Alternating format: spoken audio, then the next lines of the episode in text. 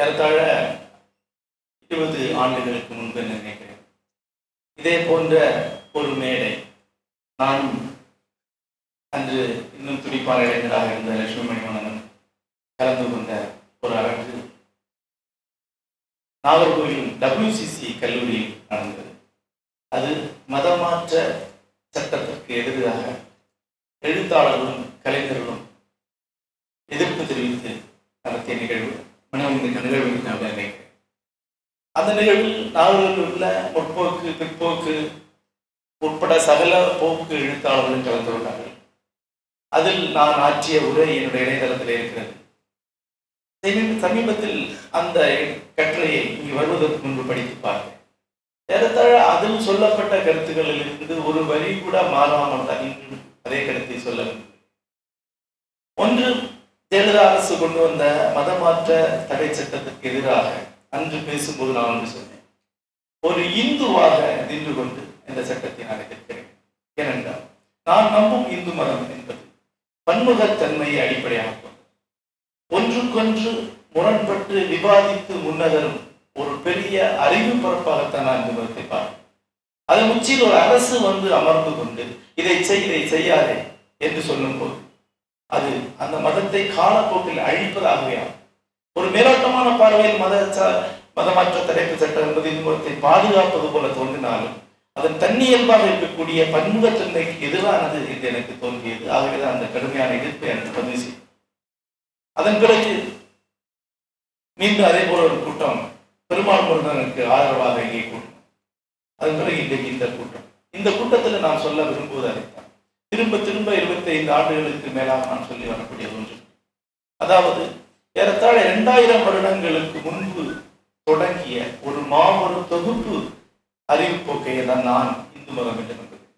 அது சமண மதமும் பௌத்த மதமும் அந்த இயல்பை தான் கொண்டுள்ளன ஒன்றுக்கொன்று முரண்பாடான குரல்களை ஒரு பொது தத்துவ அடிப்படையில் இணைத்து முன்னெடுக்கக்கூடிய ஒரு தார்மீகமான அற அடிப்படையிலான அறிவார்ந்த ஒரு இயக்கமாக நான் இந்து மதத்தை பார்க்கிறேன். ஆக இந்து மரபை ஒரு நிறுவனமாக மையப்படுத்தப்பட்ட போக்காக ஆணைகளுக்கு கட்டுப்பட்ட ஒரு இராணுவமாக முரண்பாடுகளை ஒடுக்கக்கூடிய ஒரு ஆதிக்க மைய போக்காக மாற்றுமேனானால் அதிகபட்சம் இரண்டு தலைமுறைகளுக்குள் அது பேரழிவை சந்திக்கும் என்பதுதான். குறைந்தபட்சம் ஒரு பூசாரி என்ன உடை அணிந்திருக்க வேண்டும் என்று ஒரு சட்டத்தை போட்டால் இந்து மதத்தை அழித்துவிடும் கருவறைக்குள் மூச்சை போட்டுக் கொண்டு நிற்கக்கூடிய நேபாள பூசாரியிடமிருந்து நாம் நீர் வாங்கி கொண்டு அவர் செருப்பு போடக்கூடாது என்று சொன்னால் அடுத்த குளிர்காலத்துக்குள் அவர் காலை அறுத்து விட வேண்டும். இங்கே செருப்பு போடாமல் தான் நாம் கோயில் பூசாரி கோயிலுக்குள் போக முடியும். ஆக இவ்வளவு வேறுபாடுகளும் இவ்வளவு முரண்பட்ட பார்வைகளும் சடங்காச்சாரங்கள் கொண்ட ஒரு பிரம்மாண்டமான பரப்பை புரிந்து கொள்ளாத புரிந்து கொள்ள விருப்பம் இல்லாத சில மூடர்களின் கையில் அதை கொண்டு கொடுப்பதுதான் இந்த காலத்தில் நடந்து கொண்டிருக்கு அந்த மூடர்கள் தங்கள் எதை நம்புகிறோமோ தாங்கள் எதை ஒழுகுகிறோமோ அதுதான் சரி என்று நம்பக்கூடியது. என்னுடைய வாழ்நாள் முழுக்க நான் வாழ்ந்து கொண்ட ஒன்று நம்பிக்கைகளுடன் விவாதிக்க முடியாது என்பதுதான் அது எந்த நம்பிக்கையாக இருந்தாலும் சரி. அது ஒரு ஒற்றைப்படை தன்மையை கொண்டு வரும். நான் நம்புவது சரி மற்றதெல்லாம் தவறு என்பதை உண்மையாகவே ஆத்மார்த்தமாகவே அவர் நம்புகிறார்கள். கண்ணீர் மல்கிட்டு தான் அதை அவங்க சொல்றாங்க.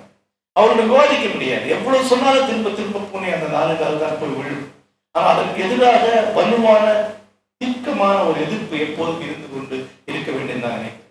இந்த சில ஆண்டுகளாக பாரதிய ஜனதா பதவிக்கு வந்த பின்னர் உருவாக்கக்கூடிய ஒற்றைப்படை போக்கு என்பது மிக ஆபத்தான் நான் மாட்டிறைச்சி உண்பவன் விரும்பி உண்பவன் என்பதனால அல்ல.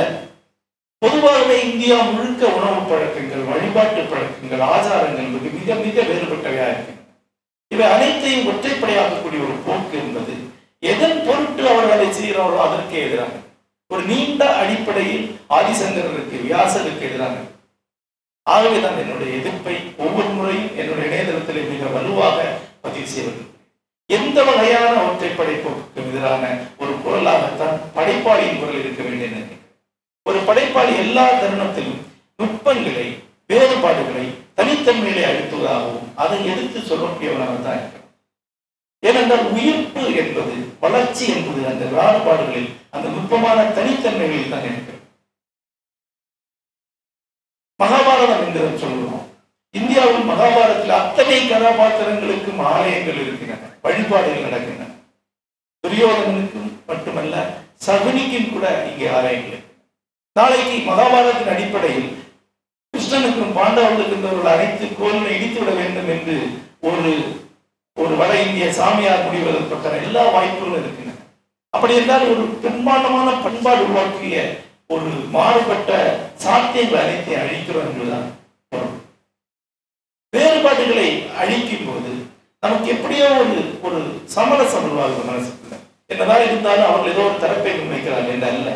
வேறுபாடுகளை அழிப்பது என்று காலப்போக்கில் உயிர்த்தன்மை அழிப்பது ஒரு சிந்தனையை நிறுவனமாக்குவது நிறுவனமாக்கப்பட்ட அத்தனை சிந்தனைகளுக்கு எதிராக எழுத்தாளர்களின் குரல் ஒலிக்க வேண்டும் என்று நினைக்கிறேன் இந்த மேடையிலே தன்னை இடதுசாரி என்று அறிவித்துக் கொண்ட ஒருவர் இந்த ஒருமை தன்மைக்கு இந்த புல்டோசருக்கு எதிராக குரலை எழுப்பலாம்.